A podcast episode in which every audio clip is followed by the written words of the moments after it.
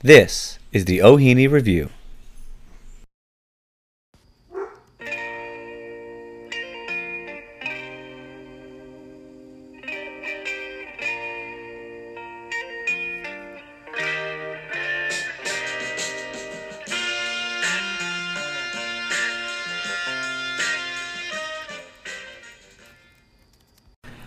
Gals, guys, boys and girls, ladies and gentlemen, whoever it is that is listening uh, here now, good morning, good afternoon, uh, good evening, I guess, good night potentially. Whatever time of day you are here listening to this, hello again and welcome back. This is Mr. Ohini here with another episode of the Ohini Review. This is where I give you a quote unquote quick rundown of everything we covered this past week in US 2 history class. My goal is to provide a review of some of the topics we covered to give you another means of hopefully understanding our nation's history. But it's also a way to show off just how much we covered in one week. And this week is actually very unique because it's Wednesday right now and it's the end of our school week. We have teachers' convention this week. So it's a three day school week. Those were always my favorite. Yeah. Always always your favorite. You're not supposed to say that to eighth graders. Oh, sorry. Yeah. Well, I guess this is actually a pretty good time to introduce the guest that we have on this week's podcast. It is uh, one of my best friends, one of my longest friends, longest friends, longest I long would, say, time, I would say so. longest time friends. I don't know what the phrase actually is. I met you when I was seven. Seven. We were in first grade, right? I believe so. I think we were in first grade. Uh, well, my my guest on the show today, our guest on the show today, is uh, my good buddy Mr. Dennis Diggins. How are you, Dan? Dennis, I am wonderful. I'm glad to hear it. Here we are recording an episode of a his- history podcast in my house. I love it. Uh, the washing machine is rolling nice and loud. Well, you know, it can't compare to your sweet angelic voice, Dan. It's, you sound like you're promoting the war effort is going great for our country. Well, you know what? We we are going to talk about a war today, so I funny- knew it! Funny you should mention it. I knew it. It is history class. I brought you on the podcast. You knew it was going to be something good. I've been Knew- thinking about this all week. Well, anyway, so here's Wednesday. We were in school for three days this week, but one day at a time, one small victory at a time, we covered. It was probably it was like a year and a half, a year and a half or so of events in the American Civil War. Probably my favorite war. Is it? It's one of the most That or- horrific wars. that That's or kind of a W s- two. Okay. It was one of the bloodiest. yeah. It was the bloodiest American war. We actually talked about that last week. Really? Yeah, we, it was the, the the the Civil War is America's deadliest war. So anyway, we covered a few years worth of events in the American Civil War, and that's kind of amazing. In just three days, we did that. So this is our fifth show in a row.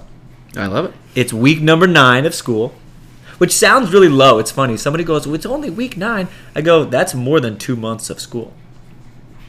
So you put it that way, it's just yeah, different perspective, right? Two months in a week, Dan. two months and a week. And so at this point, we're in the Civil War. Shots are fired, and in history class, we're off to the races. So, Don't start me off. start me off. Let's roll. So let's set the stage, Mr. Dickens. Please. Last week, there's basically two main points of main takeaways, if you will, of our lessons last week. Okay. Abraham Lincoln gets inaugurated, elected, and then inaugurated as the 16th president of the United States in the year 1860. What are we up to now? 40. Six. Not bad.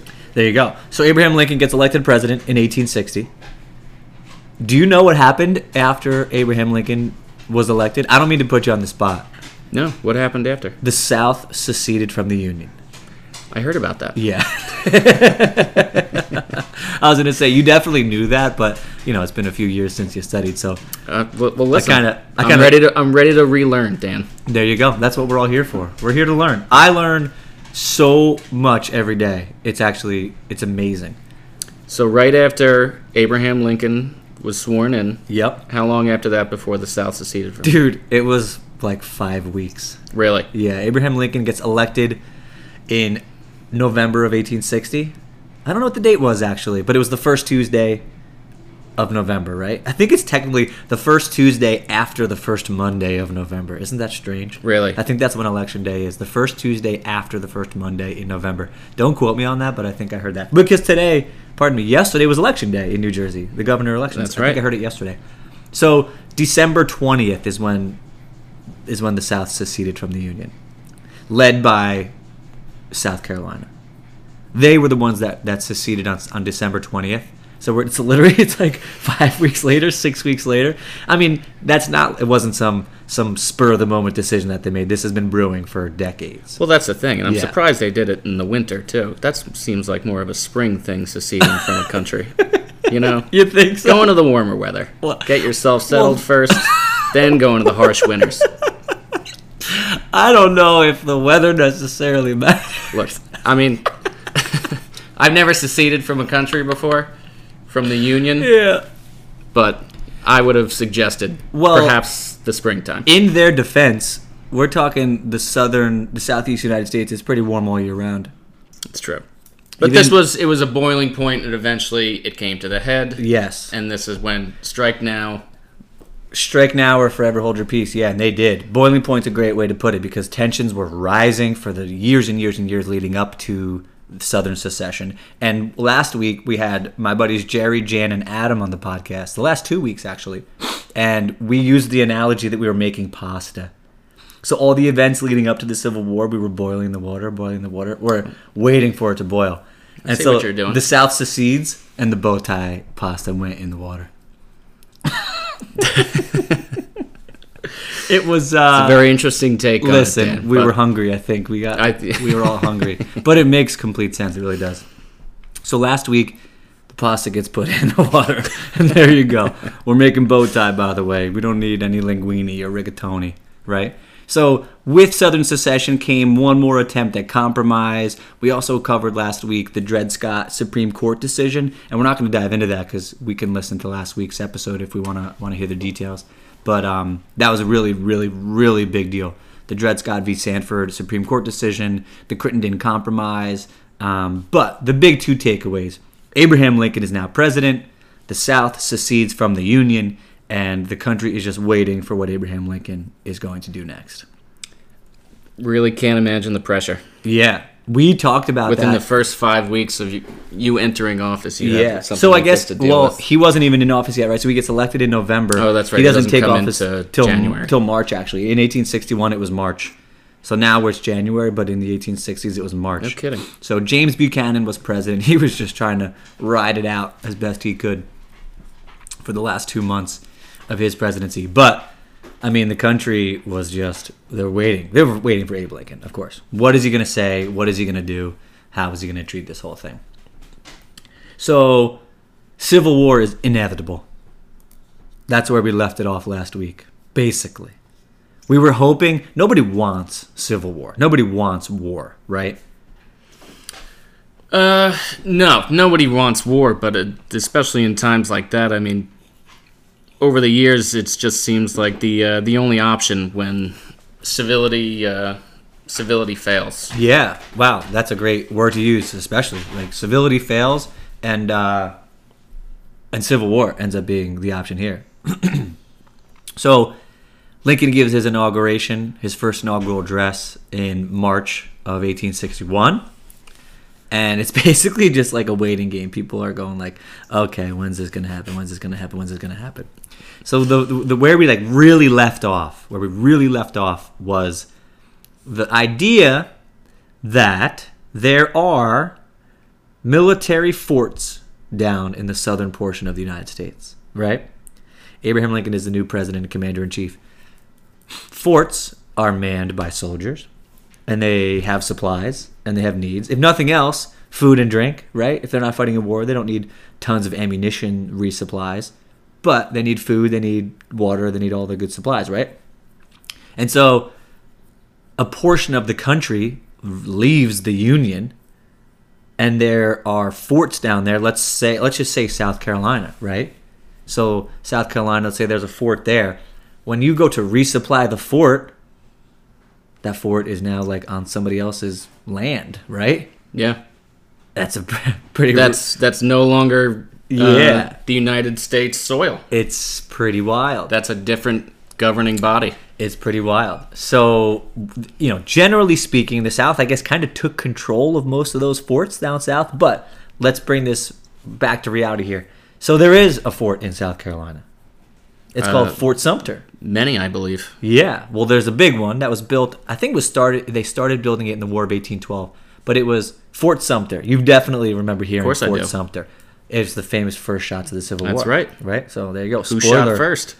There you go. Well, actually, we know who shot first, but there's definitely a debate as to who started the war. Oh wait, well that that's what it was. Now, what was the debate on who started the war? There you go. So that's a great question. Oh well, thank you, Dan, So this exact scenario am I that we here? just hyped.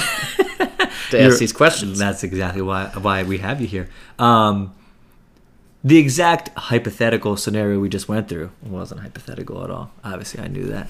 I was just setting you up here, you know, getting, No, you- it's getting your not- thought process in the right way. It's churning. so Fort Sumter is in the Charleston Harbor, Charleston, South Carolina. Yes. It's a United States military fort that is now on quote unquote foreign soil, right? South Carolina and the rest of the South seceded from the Union. So it's like April, it's March turning to April, and they were about to run out of supplies, right? If nothing else, let's just say food. They're training, of course, using some ammo, but let's just say they needed food. There's a You bunch gotta of guys. sustain people. Yeah. You gotta sustain Food, 'em. Water. So Abraham Lincoln is forced to make this decision. Do I send supplies and potentially provoke war with the South by sending a military ship with supplies into their land? Of course. Or do I surrender the fort and basically like give in to these Southern rebels? Now we you what and choice I, did he make? that's a great question. he he's got that decision to make. Today, the decisions that I made were like, what pair of pants am I going to wear to school today? Do I want to get Chipotle or pizza for dinner? Am I gonna start a war that's gonna cost Yeah. hundreds of thousands of lives? Am I going to start a war of a country against itself? Potentially provoke that war. So, from the get go, Abe Lincoln is one month into his presidency, and these are the decisions that he is faced with. Unbelievable. I, it's hard not to laugh. Look, what a life. I couldn't imagine. Yeah, I couldn't imagine being his barber and just having se- everything okay there, Abe. Dude, in the in the movie Lincoln, he mentions his barber. Actually, it's funny. Really? yeah, yeah, yeah. He's sitting there talking to some of the soldiers. Well, that's the thing. Your barber. You figure he's, you're gonna tell him everything. Yeah, and I would imagine he had his own barber, maybe in the White House. I don't know. Probably gave him some advice. Yeah. So he decides to send supplies to Fort Sumter, potentially provoking war. So what he does was he notified Confederate leaders. He said, "Hey, we're going to send a ship down with food. This is purely humanitarian. No ammo, no guns, No funny business. No funny business. Food. These guys are going to starve on April 15th if we don't resupply them with food. We're sending food down. So he told Confederate leaders they were going to do this. Right? And what do you think happened? Uh, I imagine he wasn't truthful. That's ooh, okay. Well, he's honest. Old honest Abe. He's honest Abe. yeah, I just that could just be like sarcastic, you know? Maybe he was being lost sarcastic in the like, books of history. "Yeah, there's just He was food in really the honest. ships." Maybe like, no, he lied all the time. you're thinking it's a Trojan horse type of situation. could be. Well, it wasn't, but the South didn't trust him. You kind of can't blame them. Like they're this is a really big deal. Well, they just pulled a big move on him too, so I imagine they were thinking there was going to be some kind of reactionary measure. yeah. So exactly, he's like, why wouldn't like they're why wouldn't you? why wouldn't he attack us? Yeah. Well, they he sent food down, but before the ship got there, the Southern Confederate rebels attacked Fort Sumter. First shots fired in the Civil War. April twelfth, eighteen sixty one. 34 hours of nonstop shelling, if you will. Cannon fire. Cannon fire, gunfire, the whole thing. Nobody died. It was a well uh, well built fortress, I believe. yeah, there was, there was gunfire going both directions. Nobody died. But they ended up surrendering the fort because they were just running out of supplies. Well, that's the thing. It's like any time you have a siege of any kind, it, you cut off the supply route, and then eventually it's just you go. waiting them out. There you go. So the South obviously knew they, they, they knew what they were doing, uh, But they didn't trust Abe Lincoln. They wanted to prove a point. They didn't trust the North in general. And so they fired the first shots. So the first shots are fired. But there is the question as to, like, who actually started the war? Who started the Civil War? You can definitely make the argument that the South did. They fired the first shots. But you can also make the argument that the North did, the Union Army, Abe Lincoln's decision to send that supply ship. rather than surrender it. Yeah. But that's. Talk about a lose lose. You know what? At the time, I'm sure it seemed like the best choice to make, and uh, Yeah. I'm sure it was the best choice to make. Don't surrender it and send them food. Unfortunately, it just led to starting a war. Yeah, I mean, his one of his main goals in the Civil War was to preserve the Union. So by letting the South take that fort, I think that would have been a step in the opposite direction. So that's probably his thought process. Basically, Abe Lincoln and I have like think very similarly. So I can tell. I'm assuming, you know, that's, that's what I'm assuming. I know what he's thinking. I could tell. But there you just go. Gotta get you a big hat there, Danny. No one will be able to tell the difference. Honest, Danny. Honest Danny, here you go. Honest Danny. I missed Rohini on this show technically. Oh, my mistake. I'll call you Mr. Diggins I hope you do. or Diggy Poo. Let's go with Mr. Diggus. So this the, the the attacks on Fort Sumter and and the battle that ensued kind of was like a wake up call, and they're like, oh man, this is gonna be a war, isn't it? Well, I'm sure the South. I'm sure they didn't want to start a war either. I mean, how is that going to benefit them in any side of the way? You know what? I feel like they did. Why do you feel like they did? Well, Tell me, Abe. I, they just they were pretty fed up with the whole situation, and they're like. Now, now they knew they were they had m- way less people, way less supplies, way less money. They were the But they also had underdogs. the better generals, uh, better there's an argument. tacticians. Oh, for sure, there's an argument for that. Yeah, absolutely. And they had more of like, they had like a cause. It's crazy to say we're fighting over slavery, mind you, right? That's the reason for the Civil War. The reason that the South left, they were fighting over slavery and its abolition, and uh, they really wanted to keep slavery, I suppose, right? And the North, it's so easy to just say like, all right, well, we already don't have slavery, so there's they're fighting to preserve the Union, which is like a bit abstract, maybe. I don't know. It's less tangible for the North than it is for the South. I don't know whether it was. I mean, it was just from the plantations and their cotton fields, whatever they had producing there. Yeah. Slaves were their their source of income. oh, for sure. Yeah, yeah, yeah. We've covered that at length in the last few weeks. I guess so I guess you're like not a fan of the podcast. You don't listen very often. No, I do. Oh, you Oh, you do? I do. I'm a Oh. big time listener. Oh, okay. I, Cuz I knew I could First time count. caller. I knew I could I knew I could count on my friends to, you know, really show support for for the creative works here. Mr. O'Haney, that's what I'm here for. Anyway, Fort Sumter, 34 hours of, of, of barrage, right, of gunfire. Not one casualty. Nobody dies. It's a beautiful thing, but the war has begun. The Civil War has begun. And we've been leading up to this for like weeks in class, and it's crazy. The Civil War has begun. So Abraham Lincoln sends out a request to the northern states, and he says, I need 75,000 militia, militiamen, for 90 days to put down the rebellion in the South. That's what he asks for. 75,000 men for 90 days. That was the the North was like, right, 90 days will be good to go. The Civil War will be over. I think we used that during the coronavirus. Just two weeks, folks. oh yeah, same guns. That's all we need. Here we are a year and a half later. Exactly. Well, Same yeah, the concept. Civil War lasted for 4 years, well, that's and we're going to talk about that in a bit. Uh, well, luckily he got the 75,000 militiamen. They signed up for 90 days, and the North responded with enthusiasm. Uh, and the upper South, like the folks like the Virginias, the North Carolinas, they kind of were pretty defiant. They were like, we don't want to fight our southern neighbors, so they didn't join, obviously. But you've got Virginia, North Carolina, Tennessee, Arkansas. they joined the Confederacy soon after. Kind of wild.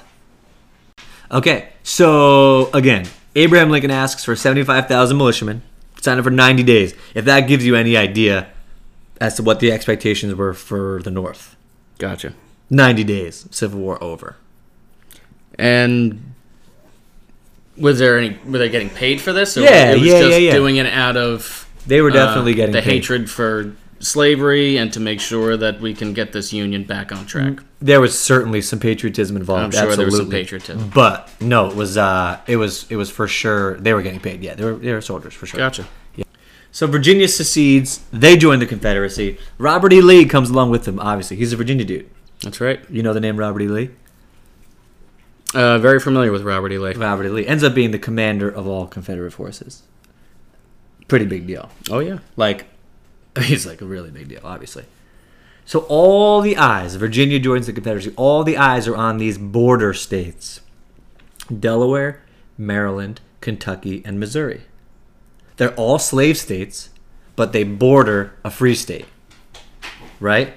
Kind of a big deal. Could They- be very dangerous for you to uh, being on those border states. very dangerous place to be. But they obviously have prime location, right? In terms of fighting a war, they're like literally caught in the middle of it. Yeah. kind of a big deal. That's, They've- they're basically no man's land in the uh, in the greater war. The DMZ! exactly. the demilitarized zone.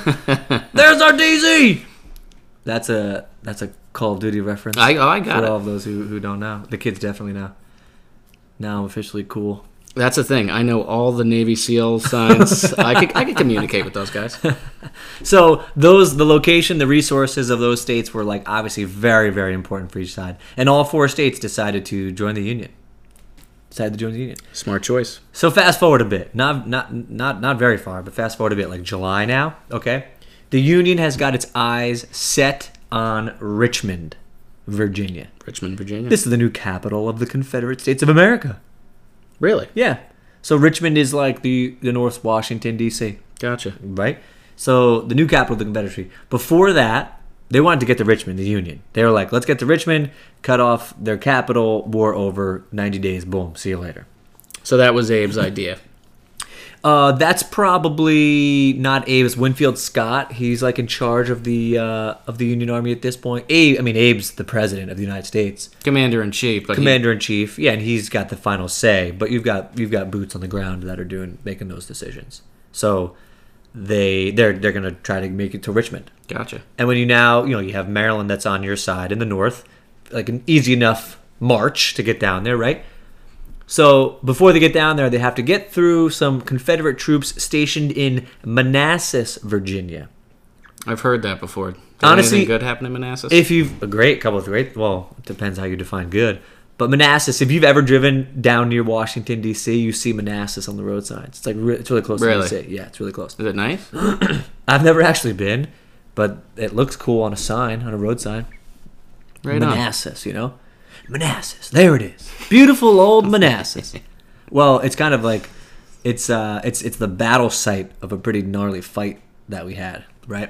That's where I. That's where I remember it from. So the Union forces, July 1861, hop on their old uh, marching wagons, if you will, and they head to Manassas to go fight the Confederate troops.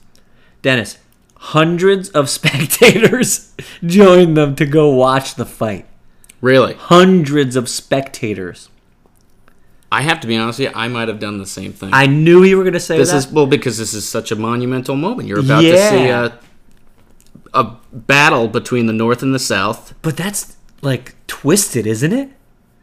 Dan, you got to realize back in those days, this was the entertainment. Yeah, it's not like they were watching. There's no like NBA playoffs on. Exactly. This was Like- the biggest news. You didn't have NFL Sundays. exactly. Wow. But this was this was a different time. This is what people got entertainment from. You would go be a spectator at the Battle of Bull Run. I'm gonna be the only guy in the village who doesn't go. I'd be an outcast. Shunned. You don't trust the guy that doesn't go to the war, go see the war, and the execution. Yeah, you're like the guy. You're the blacksmith, and everybody's like, "Oh, he didn't go watch the Battle of Bull Run." exactly. Anybody else got a blacksmith friend around here? If you want to stay alive in those times, Dan, you stay right in the middle of the pack. Yeah, you got to really plug yourself into the social circles. That's right. My name will never be in a history book. I'm For being staying the- right here. you don't want to be the outlier. Nope. In the book. Nope. Wow. Facing the crowd. That's how you stay alive. Listen, history isn't made by people who just go with the flow, Dennis. Yeah, but the ones who made it out write the books about the dead guys who did the crazy things. All I- in my own publishing. business. Listen, I don't disagree. I think y- you're you're wise beyond your years. Oh, I you're tried wise that. beyond your years. So these spectators expected a very quick and entertaining battle, right? But boy, were they in for a treat.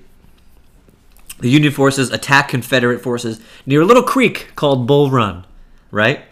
And they were honestly laying it on pretty heavy. Union like comes out and, and might as well have won the battle right off the bat. They Guns were- blazing. Guns blazing. They are they are all you know all systems go, right? They are they are full speed ahead. Uh, there was a young man named Thomas Jackson. He was in charge of a regiment of Confederate troops, and he stopped the Union advance. He and his Confederate troops, he and his Confederate regiment, right?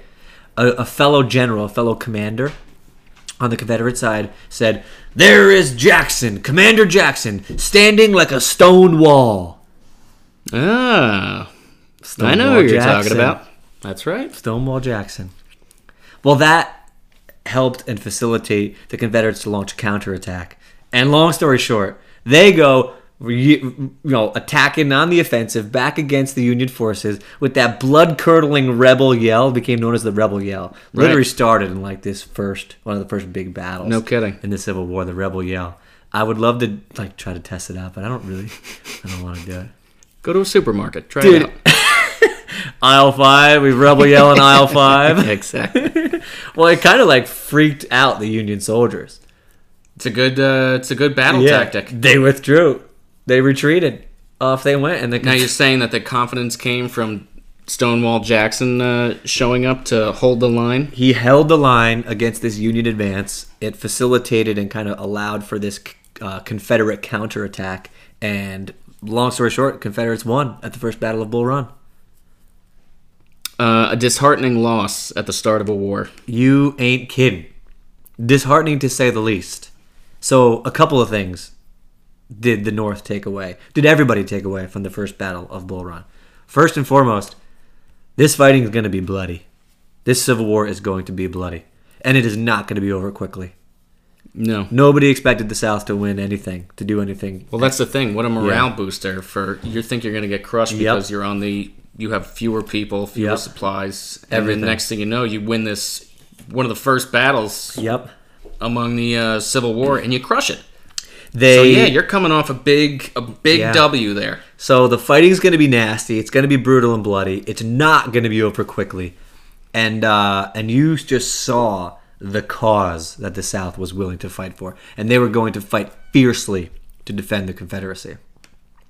Another takeaway: Abraham Lincoln, President Lincoln, realized that those 90-day militias he asked for, yeah, that's not going to cut it.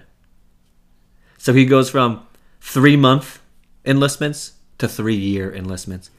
He sends a letter. Bad news. He asks for 500,000 volunteers to sign up for three years. Unbelievable. What a turn of events. One battle caused that. Yeah. Oh, yeah. The first Battle of Bull Run. Well, it just proved it proved the the strength, if if not the. Well, uh, I guess it gave momentum to the South. You're right; it gave strength. for sure it did. the rebel yell too, ju- and with all the carnage going on, and The these rebel people yell are wi- freaked them out. Exactly, but with Freaked seeing them everything out. like that, all the the horrors of war, and these just these people are coming running at you full bore, screaming their heads Dude, off. yeah. Yeah, I'd be pretty terrified. Yeah, I'd ask for for five hundred thousand men. I too. know. Well, it was it was like what a moment for Abe Lincoln, where he's got to be like, ah. I was hoping this would be over soon. You're gonna need a bigger I was boat. hoping Abe. this would be over soon. exactly. Here we are. 500,000 men is what I'm requesting. I did a full Abraham Lincoln impression last week. That was your Abraham Lincoln impression. I listen, he doesn't sound like what you think he'd sound like, but that was like my poor attempt at being half congested and doing it. Yes, it was. Oh, right, right, right. yeah. I was thinking more like low and guttural. yeah, no, it's not. It's complete opposite. He's like kind of high and raspy. Really? Yep. So, uh, Abe Lincoln gives command of the Union forces to General George B. McClellan. Really? George B. McClellan. and he's in charge of the Union Army in the East. Ready for this spoiler alert? Hit me. He's like one of the worst commanders the American forces have ever had. I was about to say that's why I don't uh, remember hearing his name. Dude, he's bad. I mean, he gets defeated, uh, or he gets appointed after Bull Run. Uh, he's good at preparing the army. They're they're well trained, but he's just so reluctant to attack the South. He's so timid and reluctant to go on the offensive. They're your countrymen, really. Yeah, there's an interesting argument there. Anyway, Honest Abe, man. George McClellan was so reluctant to attack, basically ever, let alone attack Richmond. And uh, and Abe Lincoln's like really growing impatient with him. It was like he was noticeably impatient. He was and he was expressing that to a lot of folks. So head up down south, right? Ulysses S. Grant, he's in charge of the forces in the in, in the south and winning battles in the west. Gotcha. So he's got this quote of his strategy in the army, and I think it's hilarious. U- Ulysses S. Grant's quote. Find out where your enemy is, get at him as soon as you can, strike at him as hard as you can, and keep moving on. that seems like, oh, find your enemy and try to beat him. Yeah, that sounds like a good strategy. Exactly. so he I got an idea, fellas. yeah, I got an idea. Let's find out where the bad guys are and let's try to beat them up. To heck with hiding in the trees. Yeah. Just go and punch them. Let's just go get him. So he opens up the south. He takes these two forts that are on these rivers, the Tennessee River and the Cumberland River down in Tennessee, uh, and basically opens up like a huge area of the south uh, for to to Union control. Kind of cool. So he say that to me again. So he, that was I know that was quick. So he he has the idea to take over or like to fight for Yeah. two river forts. Smart. Confederate river forts in Tennessee. And what it does is their goal was to like try to split the South in half. The Southern Divide and conquer, strategy. man. Yeah, so they get control of these big rivers and they have like control of this vertical line, this north to south line. They're gonna split like like uh, Alabama, Mississippi, Louisiana, and Yeah. Texas from the rest of the South and the Southeast. It's a Kind of good ba- interesting. It's a right? good battle plan. Yeah. Then comes the Battle of Shiloh. The whole point of this one is just like kind of to show of this battle in particular, the, the, the Battle of Shiloh, is uh, just like how many people died, how many casualties they had. It was like 20% of the Union Army. They, they, they lost. They lost in this. Yeah, casualties wise, right? So it was like 20% casualties, 25, 30% casualties for the Confederates. It was just like brutal. Good lord. Yeah. You know, uh, William Tecumseh Sherman, never heard that guy? No. He was uh, a commander and a general for the Union Army. He had like three horses shot out from under him while he was fighting. Are you kidding me? Yeah, it was brutal. It was like s- it was bloody, bloody, fierce fighting. That fourth horse must have been like a crap. He's like, "Geez, I'm the fourth up. You are those three. That's really funny." what, happened to, what happened to the other guys? Don't worry about Oh it. my gosh! So they ended up like the Union forces came out on top, but uh, it was brutal, and it kind of like set the tone for the fighting to come. Like it was not, it was not going to be Well, at this an battle, easy where was the stage of the Civil War when the Battle of Shiloh? Shiloh? Shiloh happened. It's like February, March of 1862. so is this halfway through the war? Is it towards the We're- beginning? Towards the we're- end? Was this one of the wars that kind of gave the light at the end of the tunnel? Of No, the, there's, we're a year in, oh boys, and we got like three years left. Yeah, what a it's pr- nightmare. it's pretty brutal. A lot of things happen. A lot of things happen. So uh, But a lot of horses died. a lot of a lot That's of all I can horses think about died. now. Uh, the Union takes New Orleans next, the spring of 1862. That was a big deal. That was like the largest city down south, right down the Gulf of Mexico. So they take they take New Orleans. That's a really big deal. Now they're control they're in control of like most of the Mississippi River, which is a really big deal. Uh, meanwhile, back in the east, the northeast, General McClellan, uh, he's not really doing too well. Uh, just say the least. Losing They- battles. they wanted to capture Richmond, right? And so he's like preparing, preparing, preparing, getting close, getting close. And they were really close. Uh, but then the situation changes pretty drastically. How so? So we go from New Orleans, right, down south. Now we're back up north. And we're back in Virginia. Um, so Robert E. Lee's now in charge of the Army of Northern Virginia. Follow me Gotcha. he sends out a guy like a of like a thousand guys to do some recon on the Union troops, right? Trying to find out where they are.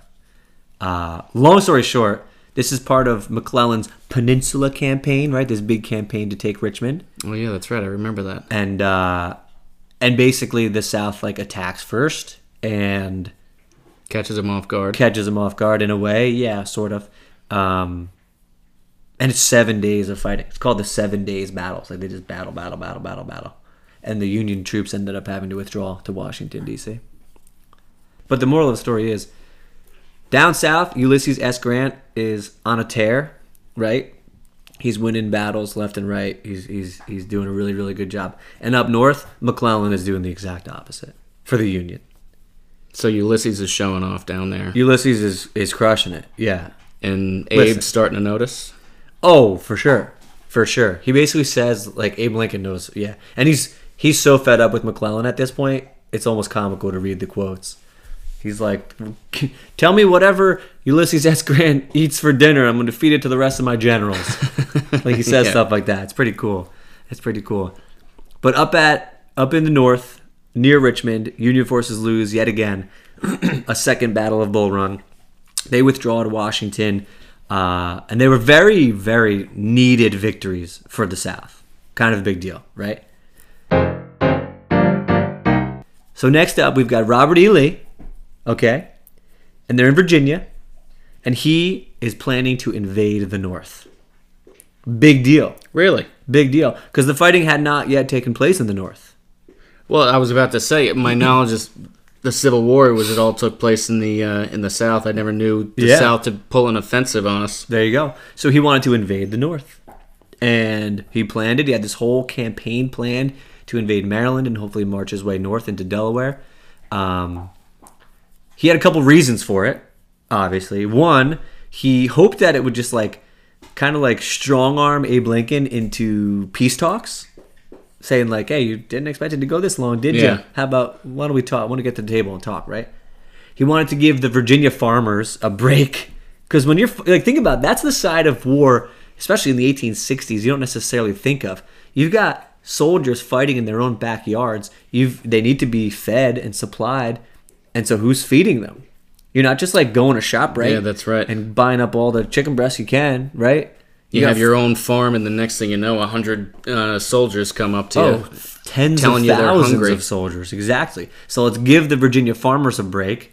They could also let's now let's put the burden on the northern farmers. Let's steal some of their food, It's a good thing. have them suffer right vicariously from this war, and also just show the rest of the Confederacy that we can win a war. We can win a war. That's right. You- Listen, he's trying to gain steam. Yeah. Sidebar here. England and France, not really players in the Civil War, right? Correct. They are paying attention, mind you. I would too. they're having actual meetings on their, their floors of Congress as to whether or not they're going to recognize the Confederate States of America as a sovereign nation. They're debating this on, on their own their, their floors of government. Well, England, they just lost the Revolutionary War not too long ago. Yeah. So why wouldn't they? Uh, yeah, Yeah. if you're in a position like that, Right. So here's the funny part. One thing we always talk about in school is uh, we, I say, "Where's the money?" I was like, "Why would somebody do that? Where, like, where's the money?" Where, where, I would say, "Where's the money?" That's always follow what the money, it's about. right? So what's the big industry down south, the United States? slavery, Slavery. What's the big cash crop? hemp, Not hemp. cotton. cotton. That was my next guess. And what is something that cotton is used to make? Clothing. clothing. Guess who's got humongous clothing and textile industries in Uh, Europe, The UK and the UK, and France. and France. so, They're very fashionable. but they actually are very fashionable. I know. They- Listen, they had the, the big get-ups and whatnot. It's like they you need The French have been wearing skinny jeans for like 20 years already, and they're just now making it to the United States. Well, you know, it's they're trying to get into the game. I don't think I've got skinny jeans in me. Dan, I uh I don't think I've ever put a pair of skinny jeans on me. I, yeah, I can't. I I've can't always picture been very myself I've in always been skinny very jeans. skinny, so I tried to Oh, make, make make myself look bigger by getting bigger pants. I would have been a great strategist Oh. in the Civil War. There you go. I know McClellan could have used some of your help. Exactly. Bigger shoulder pads, fellas. Just- we'll scare the hell out of them. intimidate them with our shoulders. I'm telling you, it could have worked. So he plans, Robert E. Lee plans to invade the North, invade to Maryland. You guess what happens? Guess what Tell happens? tell me, Dan. His battle plans get lost and the North finds him. Are you kidding me? Yeah. No, I'm not kidding. Did, was just lost in transit. The and- story goes, what's it called? Executive order, I forget, 191. I forget the executive order part. kind of silly of me. The story goes that one of his aide de camps has it like wrapped around a cigar or something. It's like an easy way to hide it, make it look very uh, inconspicuous. inconspicuous. Thank you. And he like leaves it at a campsite, and then the Union forces come into this like Oh, no. abandoned campsite and they find the battle plan. Could you imagine being that guy finding this? Yeah, he's like, Sarge, you're not gonna believe I it. think I found something good. exactly. So it gets into the, ha- the hands of George McClellan. And Not he's that like, guy. oh, we can't possibly lose now. I mean, to sum it up, they probably probably would have been bad had they not found those, but it was like a draw. Do you remember the Battle of Antietam? Yeah. That was like the culminating battle of, of this whole uh, scenario, if you will. The Battle of Antietam. Uh, and it happened in Maryland, Sharpsburg, Maryland, I believe was the town. Um, yeah, so the North like went on the attack, but it was just back and forth and back and forth and back and forth. This is September 1862, so fast forward a few months, right? And it was just nonstop brutal fighting. It is the bloodiest, Bloodiest, yeah, single that's day. right. You remember that? Yeah, I remember it- Antietam was one of the bloodiest. Yeah. It is the bloodiest single day in American history. What was the? Uh, do you remember what the the final death count was of that battle? The death count was something like seven to nine thousand, but the casualties, so dead, wounded, or missing, Yeah. twenty three thousand Unbelievable. in thirteen hours. So it's a single day of fighting, thirteen hours, and it's kind of because. I mean, Robert E. Lee had planned this big campaign, and McClellan was able to counterattack it because they were prepared. They had the plans, so it was just, it was just brutality. It was wild. I mean, you have their playbook. I get, you think they would come up with some kind of better uh, Well, that is better the- defense against them. No, you're a thousand percent right. A thousand percent right. And that is the ultimate criticism of George McClellan. In fact, he did such a poor job having had the plans for this campaign. Yeah. that President Lincoln said, You're done. I was about to say that's obviously the last straw. He got fired in November. The fight was in September, and President Lincoln's like, I'm fed up with you. You've been too slow, too shy, too timid to uh, go on the attack. And uh, Oh, listen, You're would've- done. I would have fired him longer than longer I know. than that. Abe Lincoln is a good man, and I think he, he held out a little bit longer than he should have, perhaps. A little bit longer than he should have. Abe Lincoln is a good man. So are you guys. Frankenstein have phoned your friends. oh, yeah, yeah. But that's the Battle of Antietam in a nutshell. well, kudos to Robert E. Lee. They have your plans, and you still manage to pull a draw out of it. There is something to be said for that. There is absolutely something to be said for that. They were the underdogs through and through in just about every in every sense of the word. I mean, if they didn't defend such horrible causes, you know, I, I I would have rooted for them. I know. You love a good underdog story. love a good underdog story. But yeah, this is just one it's hard to root for. No, you No, you can't. it's not. Yeah, It's a horrible. I'm glad they lost. yeah, Terrible people. yeah. It's like so many underdogs. You're like, let's do it. But this one is just like, yeah, sorry, you guys are, Good. I'm glad you lost. dude. We're not even done with the war yet. What if my kids didn't know that they lose?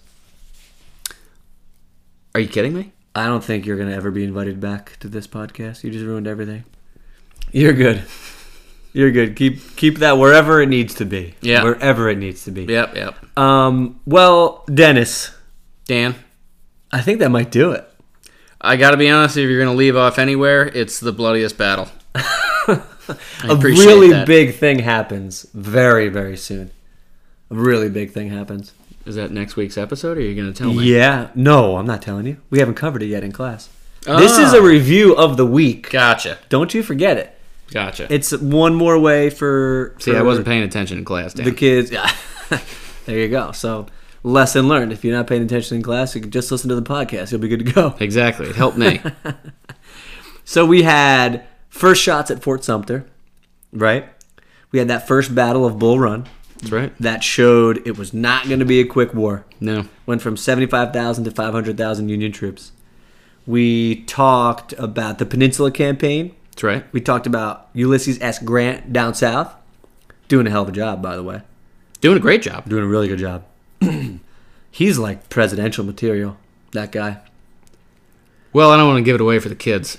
Yeah, we'll we'll save that for next time. I have his memoirs, his personal memoirs, and I brought them into school. I brought all the, all the books that I have that are about Civil War. I brought to school, and the kids can take them and read them and look at them whatever they want. Uh, but I had a girl, Adriana. She's like, "Can I have that? Can I read that?" I Really? said, "Yeah, dude, Diggins. It's like it's like twelve hundred pages. I can imagine. Bold move to I'm sure request he had a it. lot to write about. He had a lot to write about. He fought in the Mexican American War. then Every the Civil day was War. a nightmare. Yeah. So uh, Adriana Pena, good on you for uh, for taking that book. I hope you're reading it already.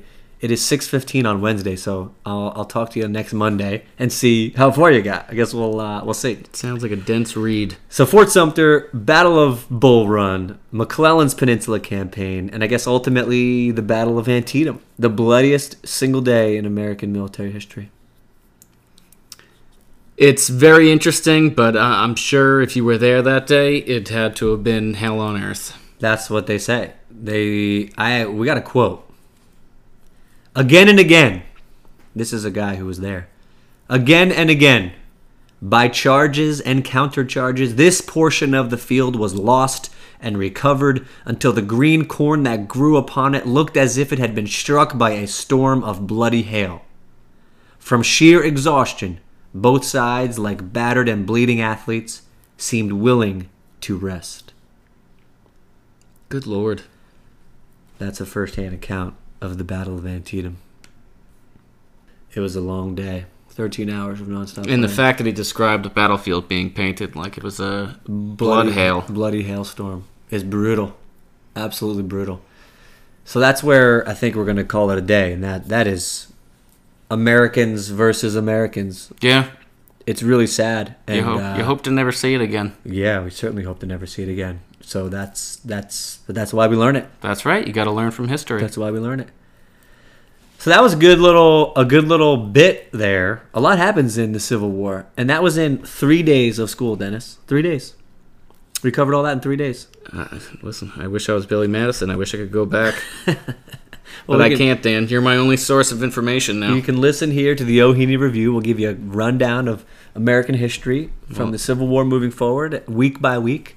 Uh, the goal here, and my kids, we talk about it every day. The goal is to stack up the victories, stack them up day by day, one by one. We call it just going one and zero. Want you to go one and zero in every single moment. So that's what we do. We take it day by day. We take it class by class, month by month, unit by unit, assignment by assignment. I have a 1 0 board at the front of the room. It says 1 0. And if you had a small victory for the day, I always do it. I write on a post it note and I put it right up on the 1 0 board. And, uh, and you stack up the victories. You see very quickly how, uh, how much you can accomplish. Baby steps, Dan. It's a beautiful thing. Baby steps, You'll one get step there. at a time. So that's the goal. Stack up the victories one day at a time. Uh, if you happen to lose one, you just try again the next time. And off you go Right kind on. of a beautiful thing. So uh, that's where we're gonna leave it. One and Well- zero. Dan, this has been certainly a one and zero day for me. It's a beautiful thing. I appreciate you inviting me on. Yeah, absolutely. Well, you brought a lot to this podcast, and there's three things that I ask my kids to bring to class every day. Three things I ask them to do. I ask them to show up. I ask them to do the work, and I ask them to think seriously. You do those three things. You try to stack up victories one by one. It is unbelievable what you can accomplish at the end of a unit, at the end of a school year, at the end of a week, even in three short days. It's a great mindset, Dan. It's a beautiful thing. So, for those of you listening at home, thank you so much again for chiming in. Uh, it's been fun, and thanks for having, uh, thanks for coming, Dennis. of course, Dan. My good buddy uh, Dennis Dickens. Hope you That's guys right. enjoyed his uh, his commentary. Um, you guys know where to find me if you have any questions at all. I hope you have a wonderful rest of the week. Our two days off that we have, plus the weekend, is four. Um, give me a shout if you need anything at all, and you know the deal. I love y'all. Have a wonderful weekend, and I'll see you on Monday. Oh, tomorrow may rain, so I'll follow the sun. Someday you'll know I was the one. But tomorrow may rain, so I'll follow the sun. And now the time has come, and so, my love, I must go.